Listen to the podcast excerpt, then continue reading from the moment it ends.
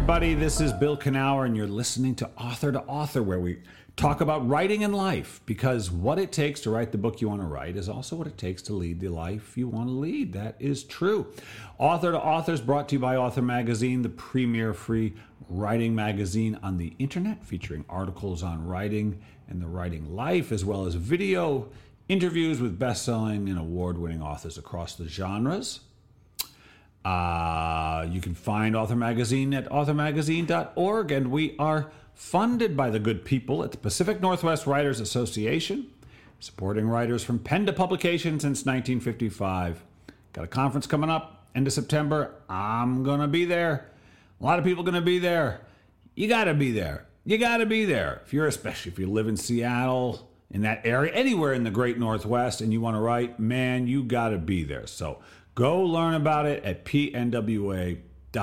So, today's conversation, ah, conversation, this is what it was about. It was a conversation about conversation because I talked to Peter Gibb. Got a new book out called Mindful Conversation, and it's just all about how to do it, how to do just that. And not surprisingly, we had a good one just about how to be present, how to how to speak to people honestly.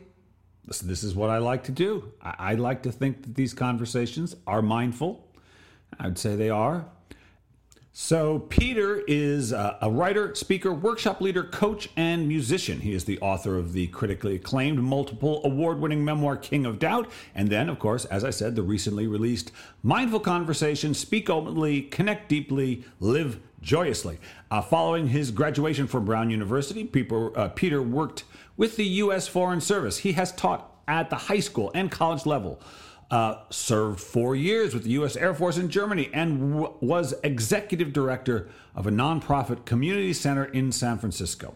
He has lived and worked in Peru, Germany, the UK, Ireland, and Greece for 25 years. He taught leadership and communication skills in 16 countries and three languages. Among his clients have been individuals, couples, many Fortune 500 companies, business and government leaders from around the world. He has worked with the Democratic caucus of the U.S. Congress and with leaders of emerging democracies in Eastern Europe and with hundreds of just plain folk eager to communicate and connect better, which is just what we did. We communicated and connected, and I get to share that conversation with you now. Enjoy.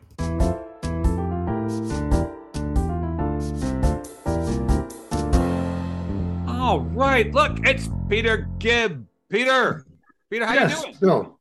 Hi, I'm doing really well. I'm really happy to be here with you again and talk about one of my favorite topics. yeah, and one of mine, right? Good. So Good. of course, but so for those of you, Peter Gibb, you were on the show. I don't remember last time you had published. Was did you had had you published a, you had published a memoir? We talked yes. about memoir writing, and you had yes. published uh, a memoir. And we had a great conversation about that topic. Um, mm-hmm. And uh, did you enjoy the experience of sharing that work, of sharing that book in retrospect? Oh, oh, totally. My God. Yes. I mean, it was so near and dear to my heart. And I think we all we all sort of share our memoirs in different ways, whether it's intentional oh, writing I a book or totally not. Totally agree. I you totally agree. But you, no matter how hard you try not to, you're going to do it. So, That's but right. but um, writing that book was was a huge um, coming out party for me, really. Ah, that's interesting. And we, I, I really want to get to your current book, Mindful Conversations, yeah, uh, which I'm a fan of and a great proponent of, just philosophically, to say nothing of the book itself. But um, I too feel like, you know, I talked to um, Armistead Maupin, who is the author of the Tales of the City series, one of the first men in America, gay men in America to come out in the 70s when no one was coming out publicly, if you were, and he did. And talking to him, I said, you know, I think everybody has to come out in some level, on some level, come yeah, out as so, something.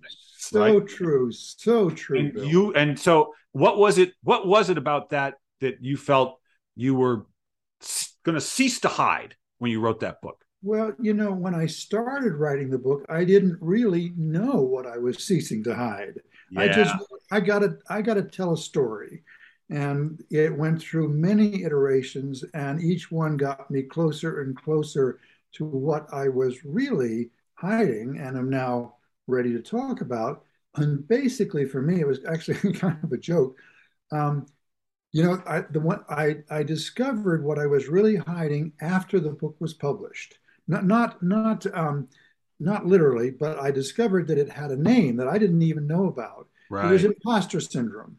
So I have lived my whole life trying to hide my inner doubts. I don't want, you know, I you know anything about me, but not this, you know. This, no, no, no, That's no, no. the shameful part. You're yeah. not getting in there. Yeah. But then finally, as I was writing that book, I discovered why am I wasting all this time if I'm not telling the truth? You know, just yeah. get on with it, tell the truth, and we'll we'll work it out somehow. So yeah. it really was at a, at a pretty deep level for me. It was high. It was my my own personal self doubts, which has often been called imposter syndrome, yeah. and you're never enough. You're never good enough. You're going to discover that I don't know what I'm talking about. Oh right. Oh my God, this this would be terrible, but it's not. In fact, it's it's it's exactly the opposite. um, so anyway, that that was the real revelation in, in that book for me, as well as some other things. I told somebody that yesterday I was doing a webinar and I told somebody it was about imposter syndrome, and she said, "Oh, it's about so much more than that." So yeah, well, a lot. A lot writer the imposter syndrome that's a big thing for writer for artists i think just for human beings and uh, so you were suffering with a uh, with with I, the COVID of mental, you're hardly alone, right? And yeah. so, well, good for you. And so that must have been liberating.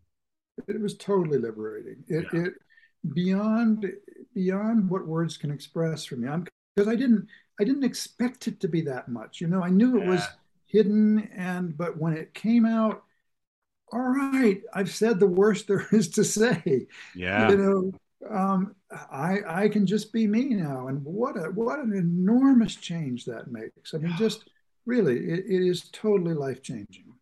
So that see people memoir cheaper than therapy. I just think I think it, it, can get you pretty far if you tell the truth. Yeah, I mean, because the thing about memoir is that you um you I always say I I always have to look upon the guy on the page like a character, and so I have to see his struggles and frustrations and fears like somebody else's in a way. I have to see them as not as important as the story is that it's just a story he's telling himself. And it's so therapeutic mm-hmm. yeah. to see my events that way. So good for you. Okay. So you have the best. So you share it. You probably got to talk to some people, go through the same thing themselves, right? And and as you just mentioned, you were leading a you said you've been doing some workshops on it. You've been doing some classes and workshops based around that concept? Uh, around well around both around the, the whole concept well memoir writing a little bit on on imposter syndrome and what that means and now much more on mindful conversation but it's time that's right.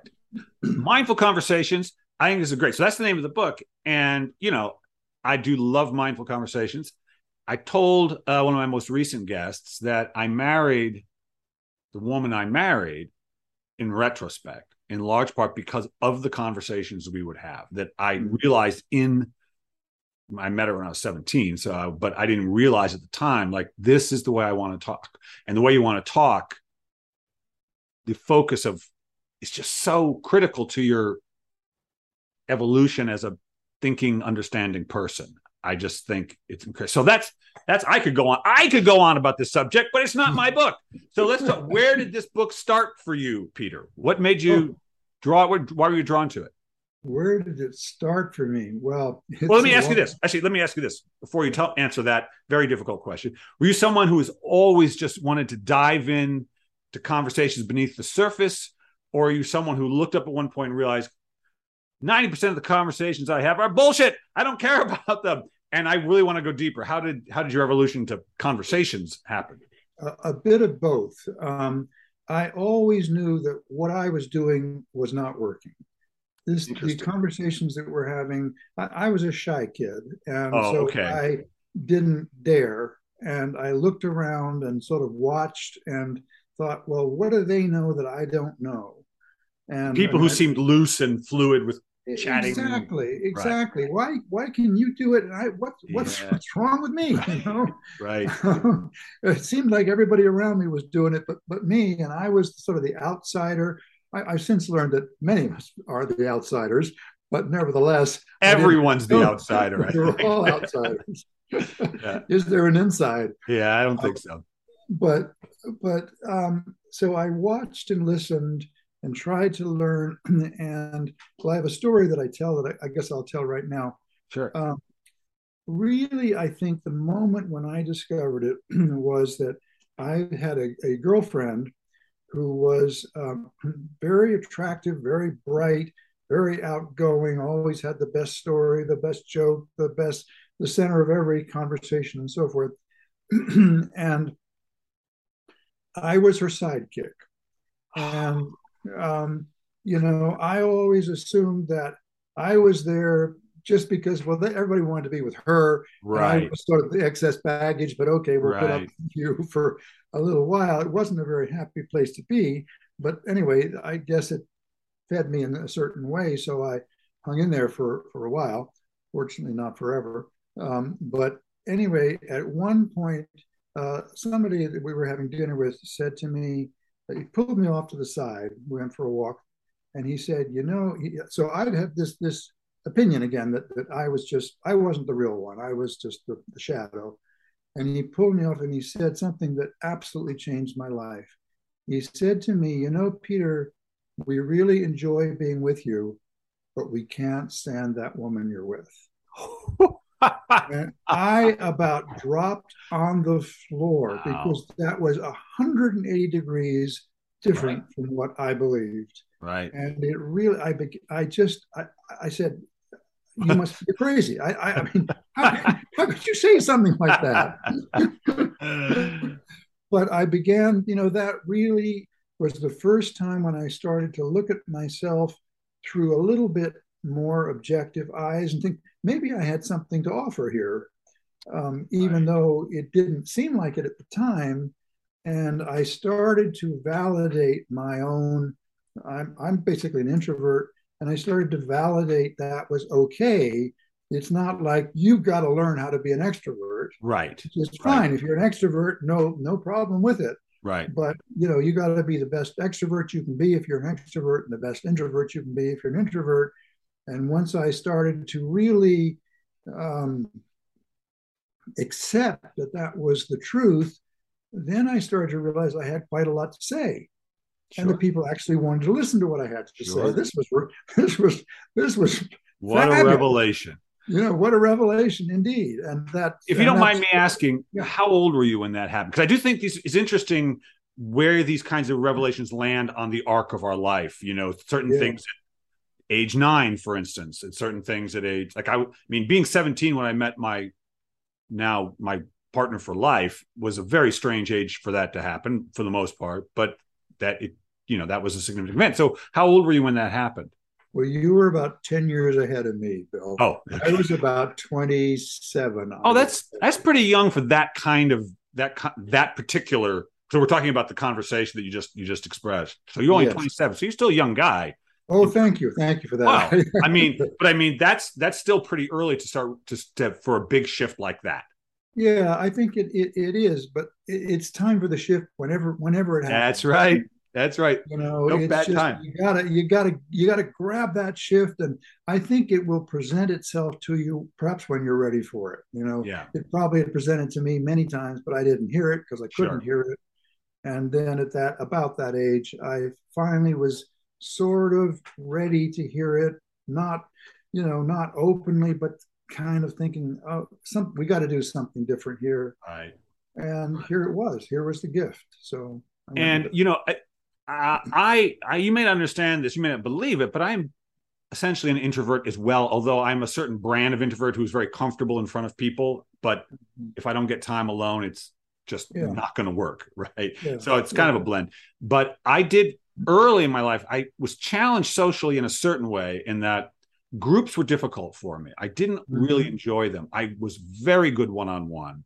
And it and it was this was made clear to me a couple times by people. And I was like, yeah, I feel like I could be a priest or something and you could confess any like I could really understand it. But I found group situations very challenging. And it wasn't until recently from writing that I really broke down my particular issue with what often I think happens in groups, which isn't always great, quite frankly. I and I'm not solely responsible for that. And so, were you someone more comfortable in one situation than another, or once you started getting comfortable in conversation, you were good everywhere? Uh, hardly. I mean, yes. of course I was. um, no, I think Bill. I, I, think our profiles are rather similar. I've yeah. Always felt far more comfortable, and that one-on-ones feed me, whereas groups, by and large, drain me. Yeah. Um, yeah. I, I think I, I, hope I'm getting better in groups because I do a lot of group work. Yeah. Well, that's different. group yes. work. I love group work when I'm in charge of the group. I can I know what to do with that. But yes. just the democracy of the dinner table, a little yeah. different. Yeah. Yeah. yeah. Exactly that. Um, I think there are probably a lot of us like this out there who, oh, who thrive in the one-on-one and can come forward authentically in the one-on-one, but in groups, it's just a lot harder. Yeah. Um, yeah. I think that's. I think it's just true. I've got all kinds of theories about that. Maybe I'll share them today. Maybe I won't. But I. So if you're writing a book about conversation, then you have to have witnessed ones that you thought at some point seems to me you have to say this is working this isn't working. Why is that working? How can we do it better? Right? There has to be it because you break it down. You're teaching people in this book how to have one. You must have begun to take notice of it all.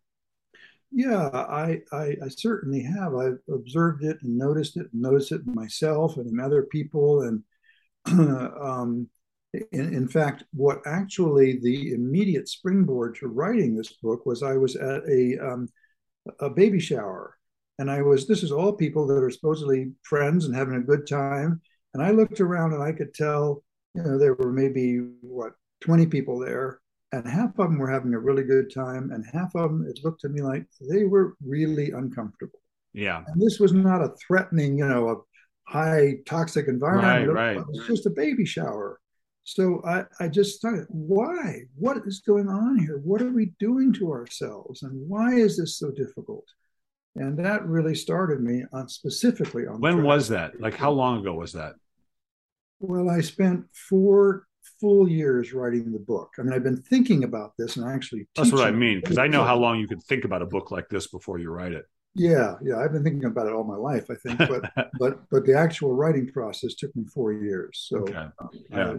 I, I, would say that was about then. But I think that that um, one of the things that I discovered in my first ruminations about this was that I didn't discover this, but I sort of realized it that I think that we all, our species, we have a couple of fundamental drives. And two of them are to express ourselves authentically and to connect deeply. I just think if you're human, Absolutely. you kind of want that. Yeah. Whether you know you want it or not, you want it. Exactly. You may not. Or, or you never regret it when it happens. Like connection mm-hmm. always feels good and authentic expression always feel good, no matter how terrified you are before it happens. Exactly. Right? Yes. You yeah, may hide from it. You may fight it. You may say, no, no, yeah. no. Yeah, yeah. But when it happens, you know it and you say, that's what I've been after. I don't know. Why did it, ha- how can I do that more? Um, I, you know, maybe I have no idea how that happened, or was it just you, or what was our chemistry, or whatever. But I think that those two inner needs really uh, inspired me to write the book because I said that's what we want. How yeah. do we get it? And and here's my best guess at how we get it. And, and yeah. So when so there's a lot of good advice in this, but let's talk about what makes so some of the do's like if some of the what are in if, if someone if you only had five minutes with someone and it's like i suck at conversation. I like good conversations but they're always so superficial and i don't know how to blah blah blah right? They don't like where do you start with someone in terms of having a mindful connecting meaningful conversation? Well i think um, mindfulness always starts with awareness you know, mm-hmm. that's kind of step number one. And what do you mean by that? I know what I mean. What do you mean by that word awareness? That gets bandied around a lot. What does it mean to yeah, you? It does. It means being present, you, me, here now, basically. um, I'm in this conversation with you, Bill, right now.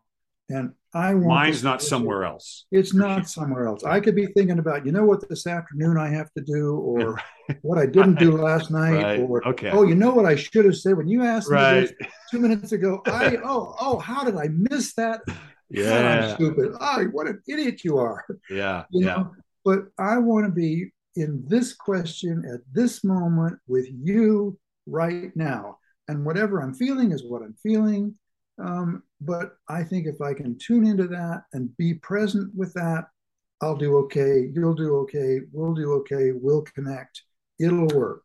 Yeah. And and and just knowing that, but it's easy to say. And if that's not your uh, mo, it's it takes some practice to do that. I will tell you, it's so true. And when I, I, I don't mention this all the time in the interviews, but I often tell the guests beforehand that I don't prepare questions. And the big reason I don't is because I learned that I learned. I already met you a bunch of times, but or a few times at least. But I learn more about a guest when they say hello to me than when I read their entire memoir. It's really true. Like that. That's if I'm present with them. And my job as an interviewer, sort of a guide of a conversation, is just to be present and to see what's interesting to me honestly like that i'm i care most about what's interesting about you to me and that's how i got it. But and and for our listeners so i think i'm pretty good at this but my mind does wander. It happens but you can bring it back. The question is how quickly can you because it'll go things happen. I you know i'm a human. Of- but of how course. quickly can you come back right? And not to panic and not to go chasing that thing. Yeah. does that makes sense?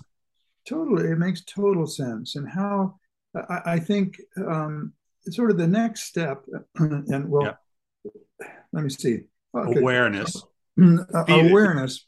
Um, be there I think about conversation.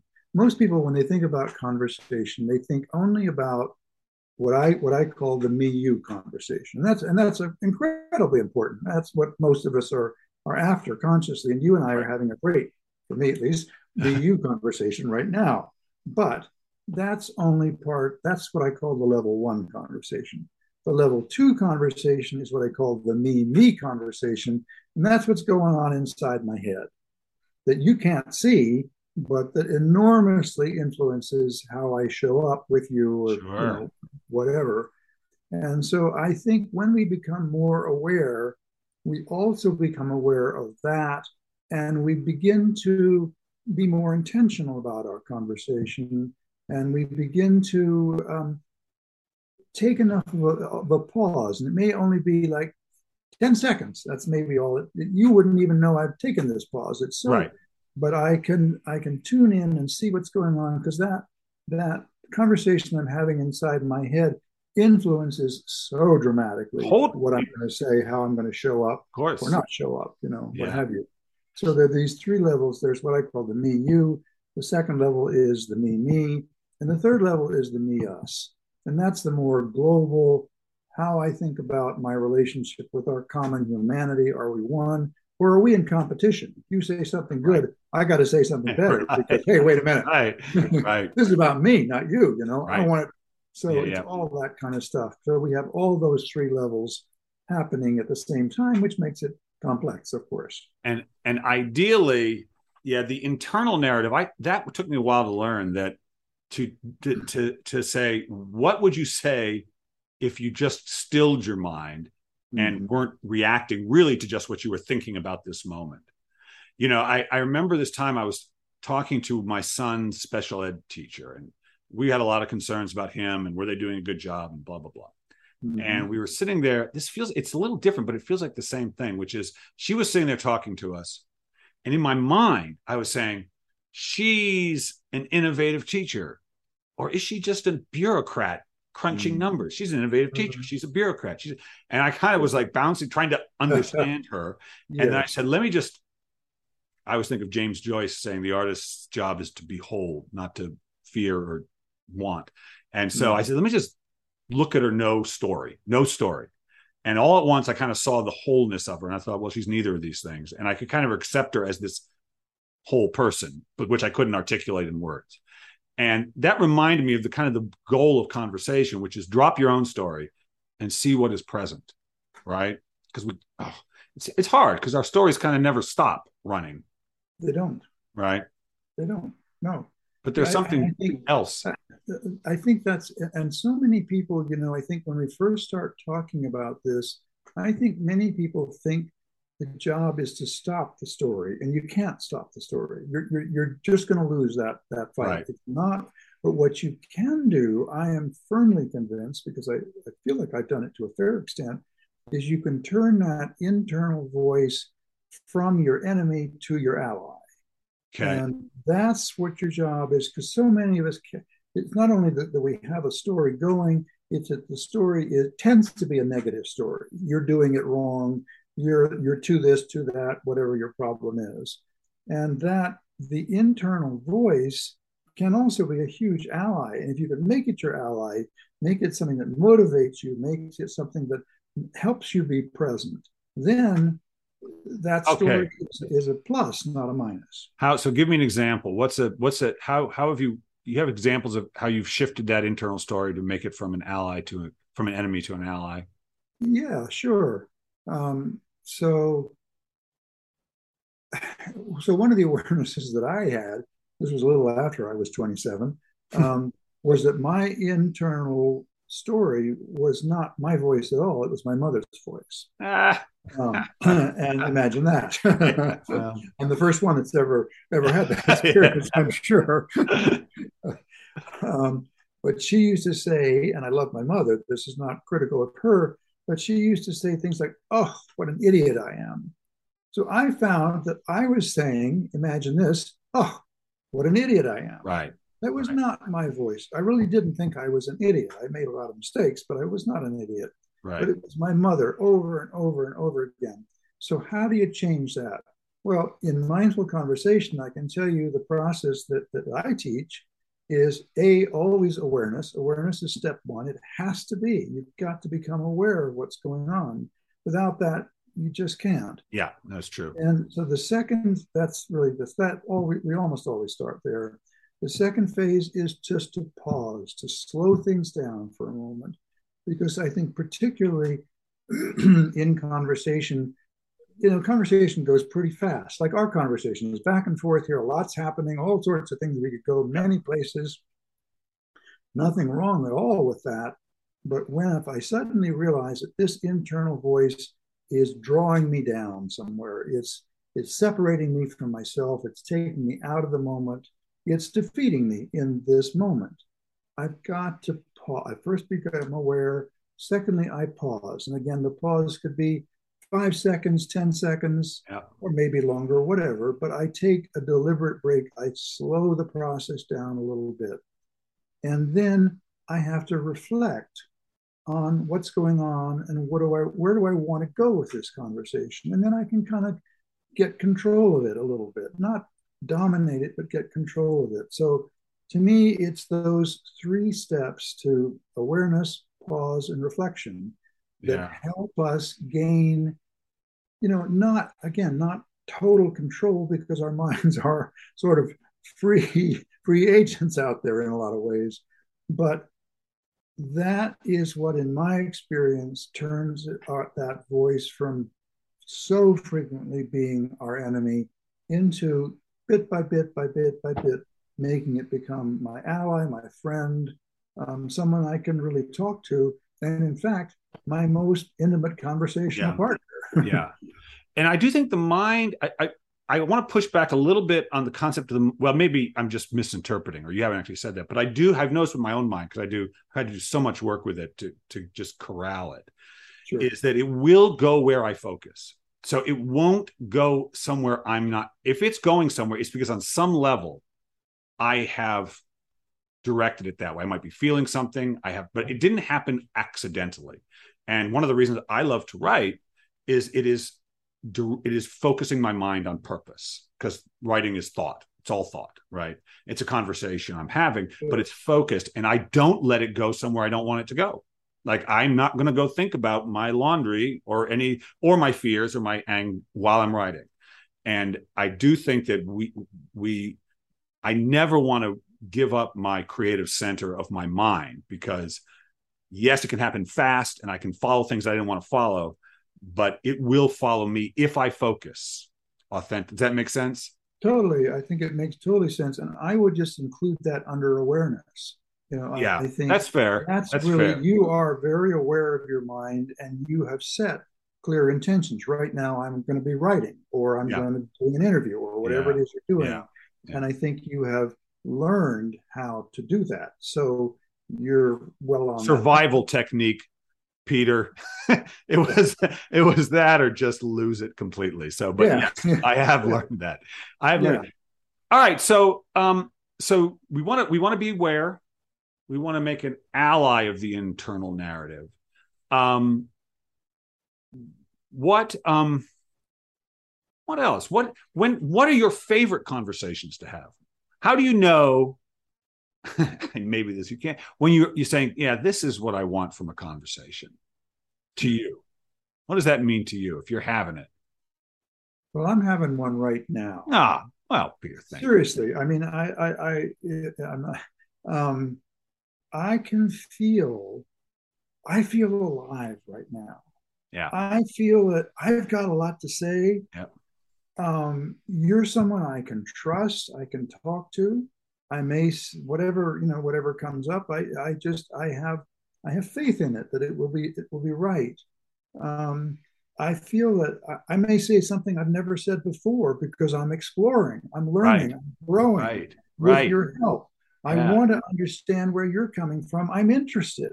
So it's not just you know I I feel it's a it's a back and forth that's what I love. I I get such energy from that. I yeah. I feel connected. I feel like my life has purpose. I don't always feel that. I wish it did. But, oh, oh man.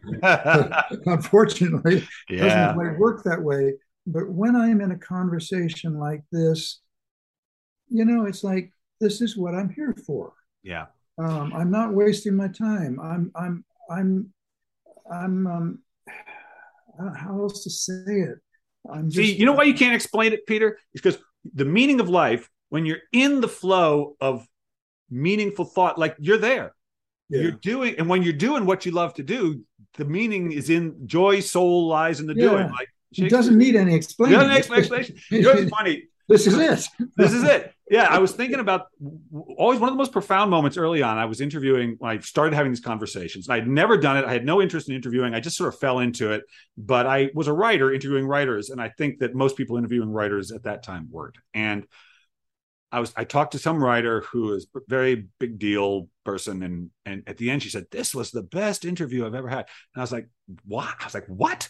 Didn't we just talk to each other like two human beings?" But then I started getting interview, and this is I think is a key, which I'd like to hear you opine on.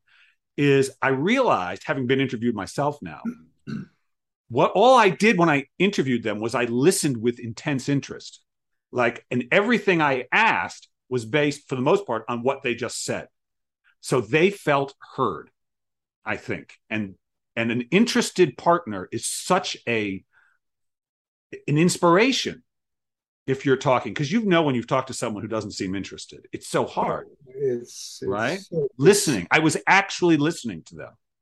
And, and it's amazing how rare actually listening it is. it is. It is.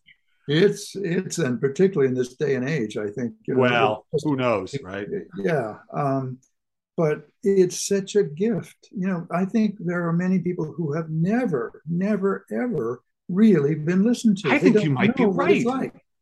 You know, it's just it's just a foreign concept. Yeah, I think you're right.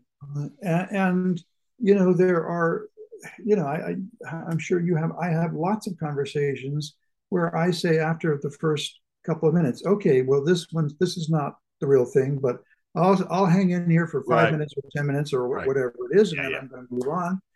Um, listening is the biggest gift you can give somebody. It I mean, is. really, yeah. to really listen, to really want to understand, not because I agree with you, disagree with you, like you, don't like you. That that's kind of irrelevant. Yeah. Anyway, but but but I'm I'm just saying to, to really be in the moment and listening to what's going on. Wow, it's uh, and that that is the heart of mindful conversation. There are other parts to it too, but that is the absolute yeah. part of it for sure. And, and to listen, you have to be present. You can't you can't be because you know you've talked to people who just are just thinking about the next thing they're going to say. So they, you know, they're just waiting for their turn and they're not actually hearing anything that goes in. You Absolutely. Know, barely. Yeah. I, I had some people like that. I was like, man, they are not hearing anything I'm saying. I'm going to keep talking just because I'm sick of listening to them. But but really, like it's like, what is the point? Yeah. What is the point? You yeah, know? it's not. It's not a conversation at all. No, it it's is a lecture. You know, it it's, is. It's dueling lectures. you want to do? Fine, go lecture. right. That's right. But um, that's not a conversation. No. It's Don't really you? Has it's improved? Have would you say the more mindful your conversation became, the better your life became? Well, I think that mindful conversation is a life practice. It's not just a way of conversation. Right. It's who you are, who you become. Absolutely. Yeah. Um, yeah. I don't think you can't fake it. Um, and if you're if you're saying, well, okay, I, I do mindful conversation from nine to 10 in the morning, and the rest of the day I do this, it's right. not going to work. It, it becomes who you are. Right. Um, and it really is a very deep life practice. It's like a meditation. And maybe that's not the right analogy quite here, but um, but it is, yes, it becomes who, who you are. I think it has helped me grow in so many ways, helped me accept myself in so many ways, helped me understand other people in so many ways, helped me connect with people really deeply, those who are open to it um, in so many ways. It's made my relationships better, all of them, you know, and their relationships scan the, the spectrum here. So yes, um, yeah, I, I, I almost feel like I, um, I hope this won't sound wrong, but I, I sort of bow down the altar of mindful conversation. Yeah, because it's done so much for me. Well, I look, I see our time is up. I can't believe how fast this conversation went. But hey, this is what happens when you're doing what you like to do. Uh, okay, so actually, before I get to my last question, which keeps, cha- I know I've asked it to you before, but it's going to keep changing, is my guess. Keeps changing for me. Uh, people want to get the book. What's the best way to get it? It is available um, all in lots of places in independent bookstores, on Amazon, on Kindle. Right. Um, if a bookstore doesn't have it, they can certainly order it. It's through right. standard distribution cycles. Yep. So uh, please, uh, yeah, it's there All right. Mindful Conversations by Peter Gibb. Okay. And so, can, can say, and one other thing, can I just add, add yep. in? So I'm also teaching online a course on mindful conversation. Uh, the, the, class starts, um, next class I'm teaching starts on September the 14th. I think I'm right on that. Okay. So go to Where my do they website. sign up? uh, go to my website, uh, petergibb.org. Okay. And uh, you'll find it, it's all there. Great. Sign up, people. Have a few good conversations. Wouldn't kill you. Wouldn't kill you. You might even learn it through. You might you might come away happier. If you want a good relationship with yourself, with your writing, because writing is a conversation. That's true. Uh, okay, Peter, not quite done with you. So you've done, okay. done some writing in your life. Uh, still going here. And so think back on all the writing you've done. And if it's taught you anything currently, what do you think it's taught you? The writing? The writing, my friend. The writing. What has the writing taught me? Um, I think it's taught me a lot about, about patience, actually, because writing writing is hard work. Um, it takes time, it takes focus, it takes rewriting, it takes peeling back the onion and discovering what really wants to be there. And you know sometimes you just have a flash of of brilliance and that's that's great when it happens. But for me at least more often it's it's really staying present to it believing in it and and looking at the discovery process and believing that if i keep trying to to to say what i what i really think and trying to get clear on that and being willing to say, nope, that wasn't it. Get rid of that. Let's try that again. Uh, I get there eventually. And um, so there's a lot of patience involved, and I find patience patience helps me in everything. Oh, um, oh. yeah. So I'm happy to have writing teach me that, and I've got a lot more to learn about it. But but oh, I think that's at least one of the things that I have learned a lot about from from my writing. Yeah, yeah, I agree. I, it is impossible to be too patient.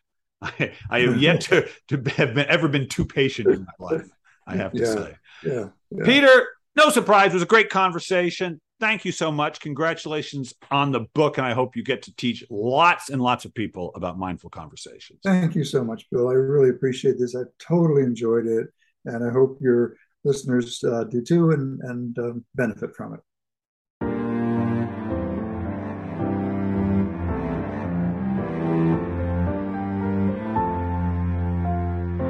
Patience, patience, people. Yeah, it comes up a lot. It's true for me. I think you become a professional writer, really a professional, when you reach the end of a sentence and you don't know what comes next, but you have the patience to wait and trust it will. Yeah. Kind of a long one with Peter, but you know what? It's because we're just, we like conversation. And so we had a good conversation. Yes, we did. Okay, listen, that was a lot of fun. I want to thank my producer, RJ Jeffries, and I want to thank all of you for tuning in. Go have yourself a mindful conversations. Just be aware, just be present. Don't judge.